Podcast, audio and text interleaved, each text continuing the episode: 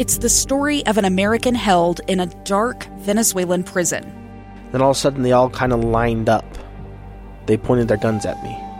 And this is the point where I thought, I'm going to die today. I'm Becky Bruce. I spent a year working on Hope in Darkness, which now has more than 2 million downloads. Find it on kslpodcast.com or wherever you listen to podcasts. Can you imagine anything more thrilling than being in a rocket ship? 321 blast off, you head towards the heavens faster than any other vehicle on this planet as you leave this planet?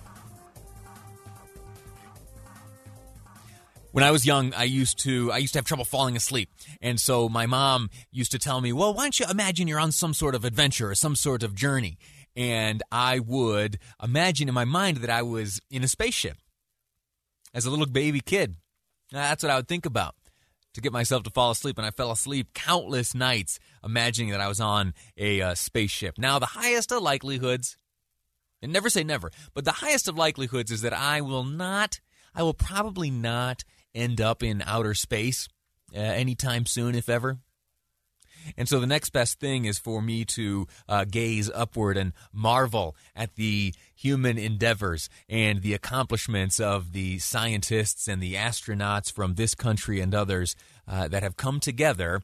And uh, both the public and the private sector have come together and uh, landed another four astronauts on the International Space Station it was what a week and a half ago or so we learned uh, some fascinating new milestone about the international space station that for the past 20 years that we have had uh, humankind has had a continuous presence in space on board the international space station.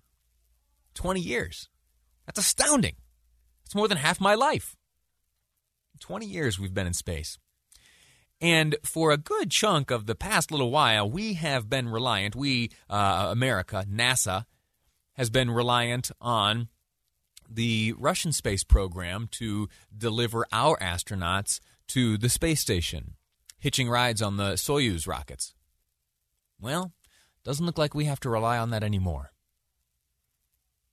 Was uh, yesterday, just as the sun was setting, about 200 and some odd miles directly above Idaho, that four astronauts, one from the Japanese Space Agency and three NASA astronauts, safely boarded the International Space Station.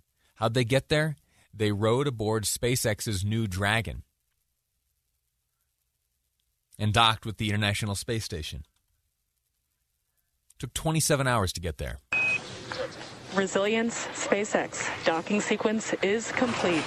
Welcome to the ISS, Resilience.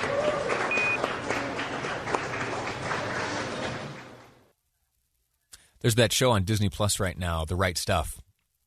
Comes from that book of the same name uh, from years ago. Talks about all those historic astronauts uh, on the various early NASA missions, Gemini, later Apollo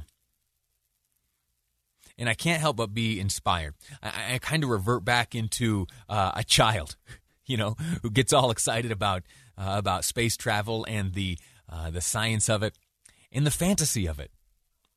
It is quite literally out of this world. I hope my little baby, uh, I hope she gets excited by this kind of stuff, and she and I can share in this together. The commander of the uh, of the Crew Dragon capsule that uh, arrived just last night at the International Space Station, w- where it's expected the crew of four will last on board the space station for six months. Imagine that, six months, six months up there. I don't know what the square footage. I don't know what the square footage of the space station is, but for a good portion of the last uh, what seven or eight months since March when you know COVID showed up, uh, you and I have become pretty familiar on uh, pretty familiar with what it takes to to survive in a relatively small quarters.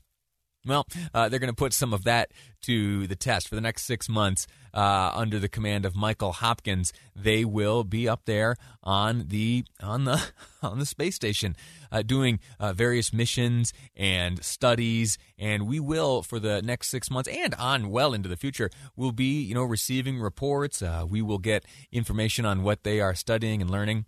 Interesting little detail, and I'm not sure if this was product placement or not if you have followed the, the coverage of the launch, and then last night the docking of the new Dragon.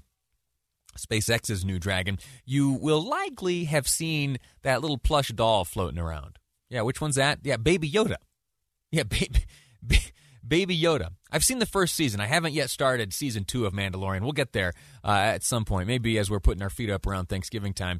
Uh, but Baby Yoda has made it up to outer space now, and I, I'm so curious to know if that was uh, placement or just the affection for the character by one of the astronauts. I don't know. Uh, someday we'll we'll learn the backstory. But think about it. If it was placement, I wonder what the price tag was to get that plush doll into outer space. Anyway, uh, the, the Washington Post has uh, reported on this, done a great job. They report that this mission is the first time that a privately owned and operated spacecraft certified by NASA has flown human beings to the International Space Station for uh, an operational mission. Uh, just absolutely historic and astounding stuff. SpaceX, this is Resilience. Excellent job right down the center. SpaceX and NASA, congratulations. This is a new era of operational flights to the International Space Station from the Florida coast. And these rockets are reusable. Think back to uh, I think May or something. There was that uh, event where uh, SpaceX had launched a, a rocket uh, and it had returned to Earth and using you know some sort of stabilizing propulsion technology and GPS landed uh, almost magically. If you were watching it, it looked like it looked like honestly it looked like bad CGI, but it was real. this rocket backed itself up and gently uh, came to rest on a barge uh, in the ocean and is able to be uh, reused.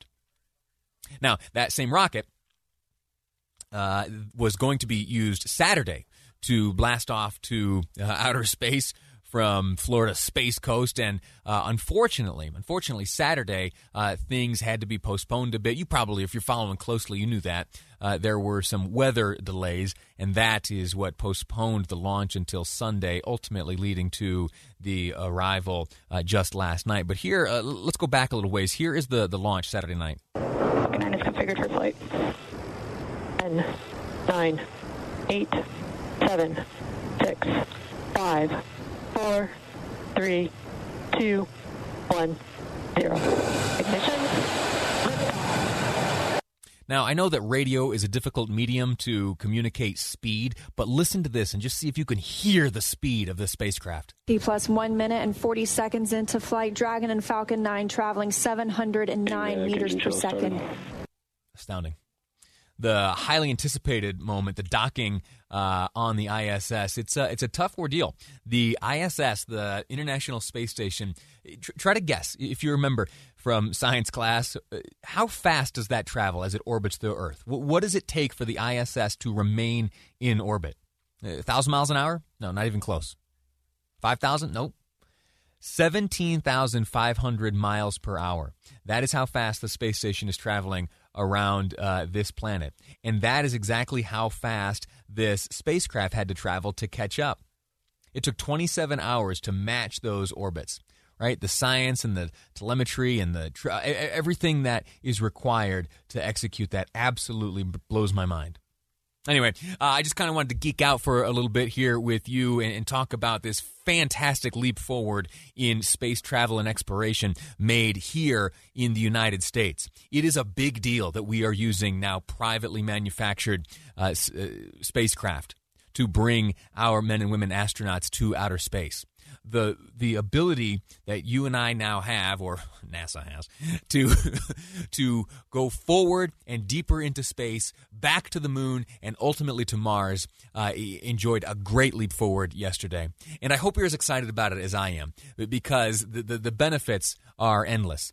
You know, if you if you spend some time you can kind of reverse engineer every bit of technology in front of you, from the cell phone to the computer to everything you got and find that it, at least in part, has some roots and some origins in the space program. Uh, the, the return on the investment in space travel is, to use a phrase, astronomical.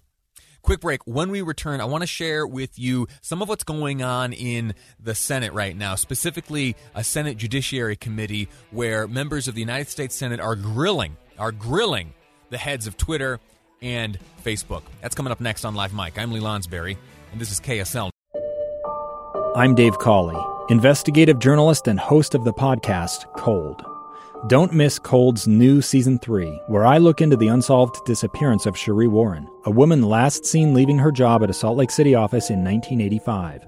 Police cast suspicion on Sheree's estranged husband and boyfriend, but never made any arrests or recovered Sheree's remains. Find Cold Season 3, The Search for Sheree, anywhere you get your podcasts.